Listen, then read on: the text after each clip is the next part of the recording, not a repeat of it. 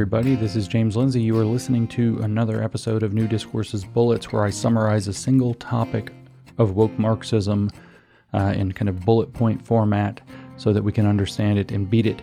And today, I'm going to address a very controversial claim that I make a whole bunch of times, which is that woke education or social emotional learning or critical pedagogy, actually, most broadly, is in fact brainwashing or thought reform. This is a fairly controversial topic and if or claim and if it's it's true we really have a lot to do to think about what's going on in education. You would i think react very differently to the idea of you sending your child off for 30 plus hours 40 hours almost a week to a school as compared to how you would react to sending your child off for 30 to 40 hours a week to a brainwashing center and critical pedagogy has infected virtually every school, and I want to make the case that critical pedagogy is unambiguously brainwashing. Now, here's a little bit of fun, a little fun announcement that I'll elaborate on in the future. I'm actually going to make this case just by reading through three quotations. And these three quotations are embedded in a new book that New Discourses is producing that will be coming out early in 2024. That book is going to carry the title The Queering of the American Child. In fact, all three of these quotations come out of chapter six of that book. Um, that book is written by Logan Lancing. I have made contributions and it written an afterword. It's not my book, but uh, you guys should definitely want to start getting excited about that. We will have an Amazon listing for it as soon as possible and uh, then you'll be able to start looking at getting it. Like I said, we're looking at early 2024, maybe February for a release. We're in the final stages of production now. But I don't want to elaborate on that. I want to talk about critical pedagogy and how it's brainwashing. Here's what I want to say about that. Um, first, I want to introduce what critical pedagogy is to you again, and then kind of take you down a little bit of a trail to deal with some people so that we can then get to a quote, and then that'll start me reading three quotes that I think will unambiguously convince you that critical pedagogy across the board is unambiguously brainwashing. It is thought reform. There is no question about that. Okay, so first, what is critical pedagogy? It is the infusion and combination of critical theory into education theory, and that occurs at all levels. What do I mean by all levels? What that means is it's the application of critical theory to educational theory itself and the teaching of or practice of critical theory through education. So, in kind of both regards, you are infusing education with critical theory. That's critical pedagogy. Where does it come from? Well, critical pedagogy gets its name actually, if I'm not mistaken, from Henry Giroux, who was trying to summarize the method of so called conscientization, which should be pronounced awakening, uh, presented by um, Paulo Freire, who we spent an abnormally large amount of time on in the podcast. I wrote the book, uh, The Marxification of Education, to explain Paulo Freire's method, and in fact characterized his method as brainwashing repeatedly throughout that book. Uh, so Henry Giroux becomes his greatest disciple and evangelist, and um, combines his methods with certain European theorists, as it were. Paulo Freire was a third worldist and a Marxist in Brazil. He was doing a mixture of primarily classical Marxism and the new third worldist version of post colonial theory to radicalize peasants in Brazil uh, to want to overthrow their capitalist colonialist society. And he developed that theory, which was eventually taken up because of the work of Giroux in uh, at Harvard and throughout colleges of education in the 1980s in the United States, so that it is recorded by the historian, the Marxist historian of education, Isaac Gottesman, that uh, by 1992, Paulo Freire's influence, in other words, critical pedagogy, had located itself where it is today, which is to say everywhere within education and education schools, again by 1992. So that's 30 plus years ago now that the education schools have been wholly devoted to Paulo Freire's method of education, which is radicalization posing as education, Marxist and third worldist post colonialist. And it was adapted through Henry Giroux to the more American context. It adopted the so called Western theories, uh, or European theorists. That would be the neo Marxists and the postmodernists. Giroux was a big fan, in particular, of Marcuse and of Derrida, Jacques Derrida, the postmodernist. He also did rely some on Michel Foucault, the other postmodernist, and he dabbled and dipped into some of the other critical theorists. He was a critical Marxist, and he adapted Paulo Freire's radicalizing form of miseducation uh, to be something that we now call critical pedagogy. Critical pedagogy got developed in particular, and this is where we're going so I can start reading the quotes, by a man who's no longer with us named Joe Kincheloe. Joe Kincheloe was a professor at a Canadian university. I want to say Concordia, but I might have that mistaken. Um, that sounds kind of wrong. I'd have to look him up again. Joe Kincheloe developed the theory of critical pedagogy probably more fully than any single theorist uh, there in in Canada, and he is credited with creating a kind of evolving set of stages to the uh, to, to what critical pedagogy should be and how it should be implemented and taught and infused into education. One of which is, in fact, and it, it, he, he is often considered one of the coiners of the concept in education, is the decolonization of curriculum and decolonization of education and uh, reading lists and literacy and so on movement. So he picked up where Freire left off. Decolonization is obviously a third worldist project. We're learning a lot about that very quickly now. And Kincheloe was very involved in that but he picked up off of Giroux and Freire and created, in fact, what is known as critical constructivist epistemology. In other words, he formalized the fusion between critical pedagogy, critical neo Marxism, and postmodernism into critical constructivist epistemology and pedagogy, which, if you look up critical constructivist epistemology uh, you will actually find it attached to his name. Now, critical constructivist epistemology is a great, big, fancy, multi syllable term for what Jordan Peterson called postmodern neo Marxism. The constructivist part is postmodernist and linguistic, and the uh, critical part is critical theory. So it is the fusion of critical theory and postmodernism. In other words, critical constructivist epistemology is a great, big, long, multi syllable term that means woke. And it was incubated, formulated, and delivered through critical pedagogy in education in particular. Now we know who Joe Kincheloe is. It's a name I haven't brought up a ton of times. We know what critical pedagogy is. Um, it is a radicalization program posing as education without getting into the nitty gritties. And it's concerned, uh, in the words of Alison Bailey, I'm not going to quote her, I'll paraphrase from her paper on tracking uh, what she called, um, what did she call it? Uh, privilege preserving epistemic pushback in philosophy classrooms. She wrote a paper in 2017 in Hypatia about that.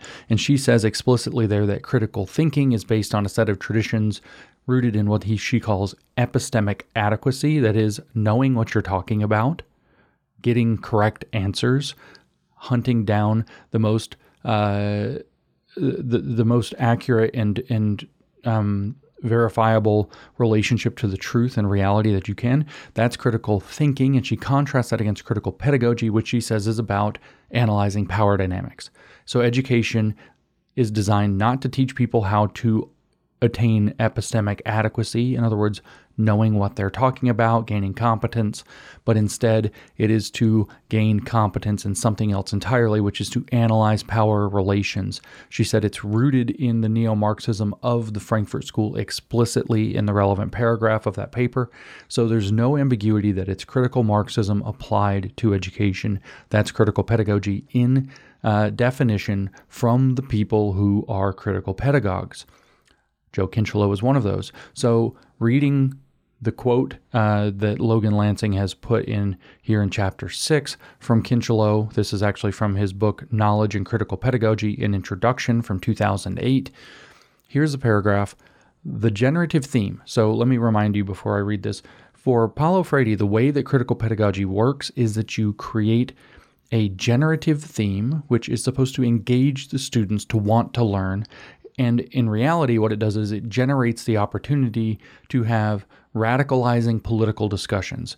And there are a lot of ingredients that go into having a radicalizing political discussion.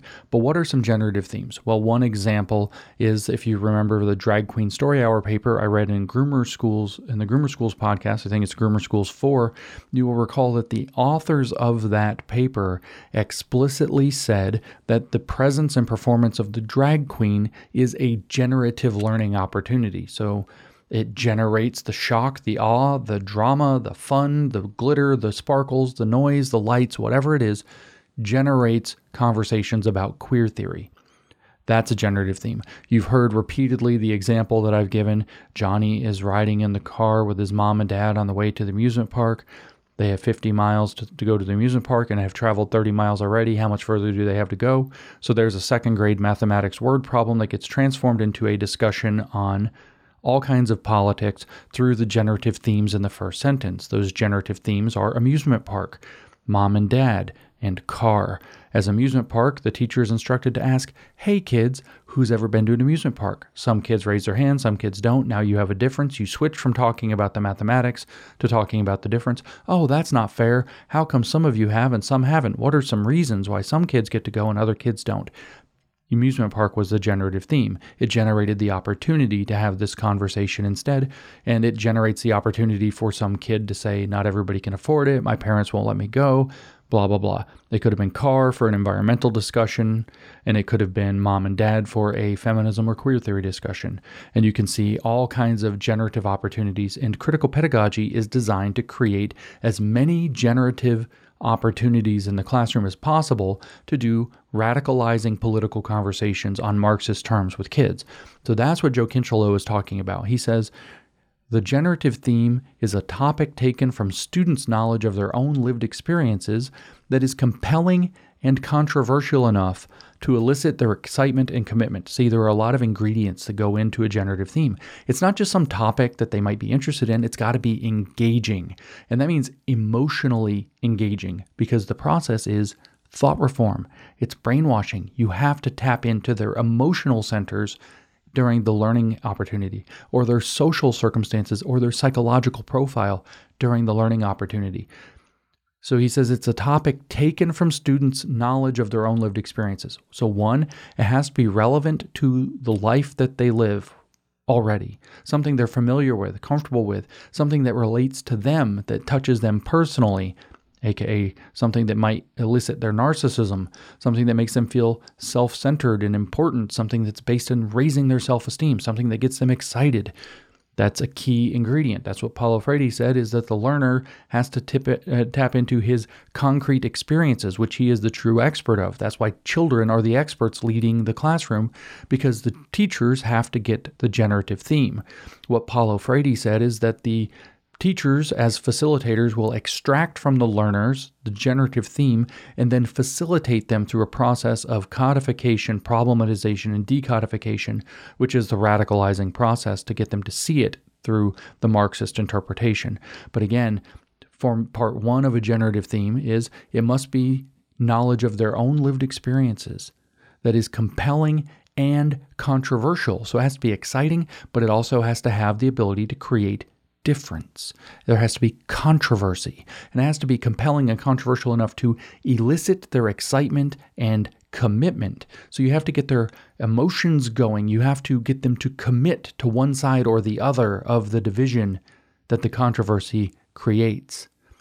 Intrinsically divisive.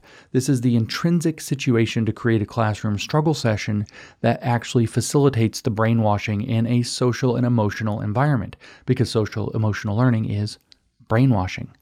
He goes on to explain such themes are saturated with affect, emotion, and meaning. So, generative themes can't just be ideas that the kids might find interesting, like every little boy thinks dinosaurs are cool for some reason for a phase, like no one knows why but everybody likes dinosaurs for a while. A lot of little girls even like di- everybody likes dinosaurs, but they don't have affect, emotion, and meaning tapped into them. It can't be that. It has to be something compelling and controversial from their own lived experience that affects their emotions. Affect is another word for emotional content.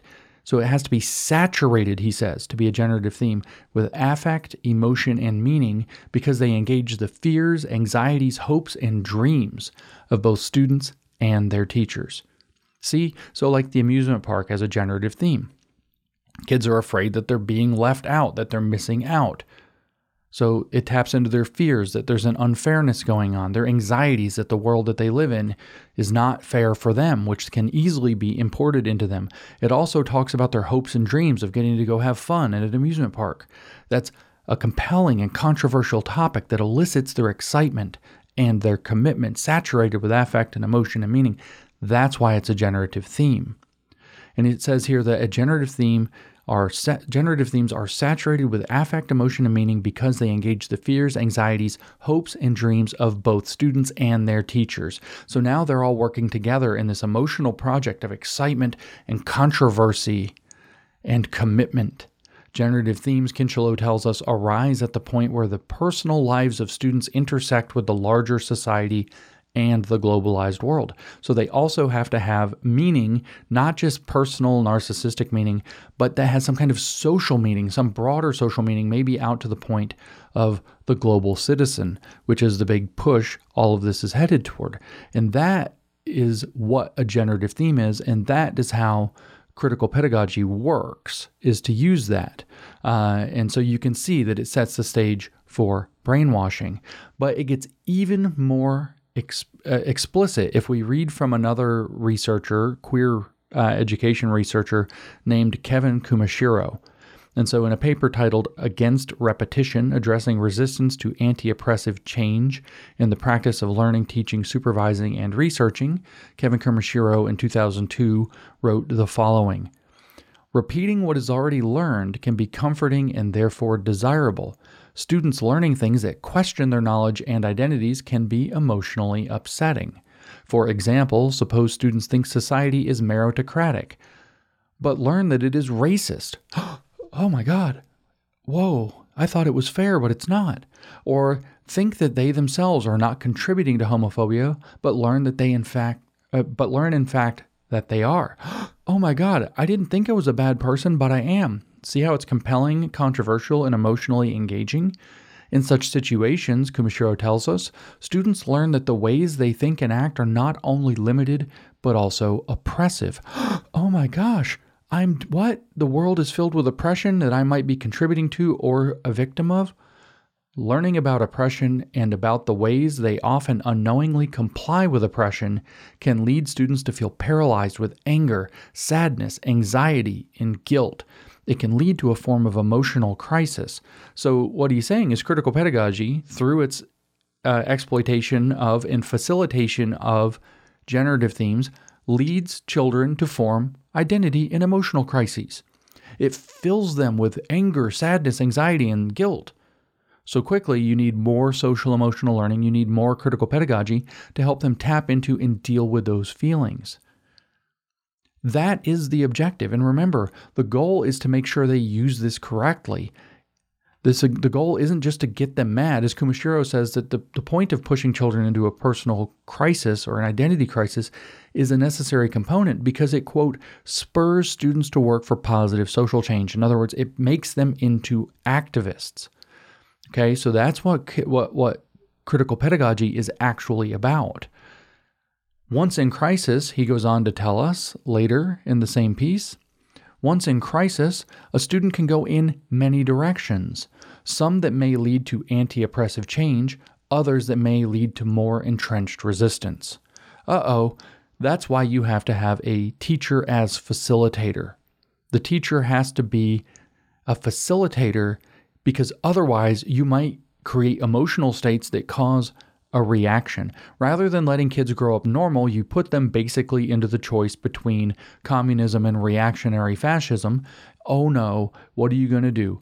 Well, it, you could just not brainwash the students, but no, their plan is to make sure that the teachers facilitate it into the right direction anti oppressive change is the direction they want. So the facilitator is there to brainwash the children to interpret these emotionally arousing circumstances the cognitive dissonance, the emotional dissonance, the anxiety, the depression, the fear, all of the different hopes and dreams that they're having tapped into by the emotionally manipulative brainwashing program and make sure it goes into a correct form of thought. In other words, it's thought reform which is going to be anti oppressive change, or as Robin DiAngelo had it, a lifelong commitment to an ongoing process of self reflection, self critique, and social activism.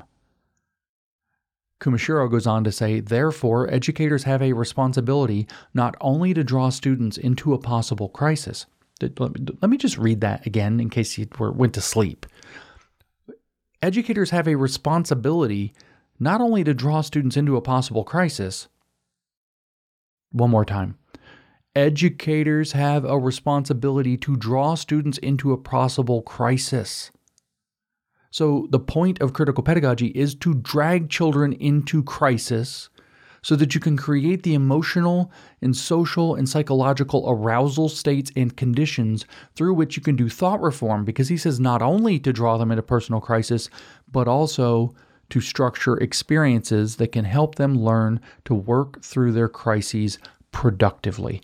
In other words, they are going to learn the skills of social emotional learning, like self awareness, like being aware that you as a boy might actually be a girl inside, or that there's all these racial oppressions all over the place and your role in participating in those or or siding with oppression or whatever else or being a victim of them. And self-management which means living and managing yourself in that world or responsible decision making which means making decisions responsible to the set of power dynamics and climate change or relationship skills which are predicated off of understanding all of these complicated social dynamics in the new system that has a new unity on a new basis and finally, social awareness, which tells you how you're supposed to fit in with the whole thing. This is critical pedagogy, and this is not education. This is not education. This is thought reform. This is systematized brainwashing. It is absolutely not education. So, critical pedagogy, which is literally the basis of almost all education in North America today and in other parts of the West and around the world, because I've heard at the ARC conference from a Kenyan that it's happening in Kenya too, is a systematic brainwashing program being delivered through education globally, but certainly nationally.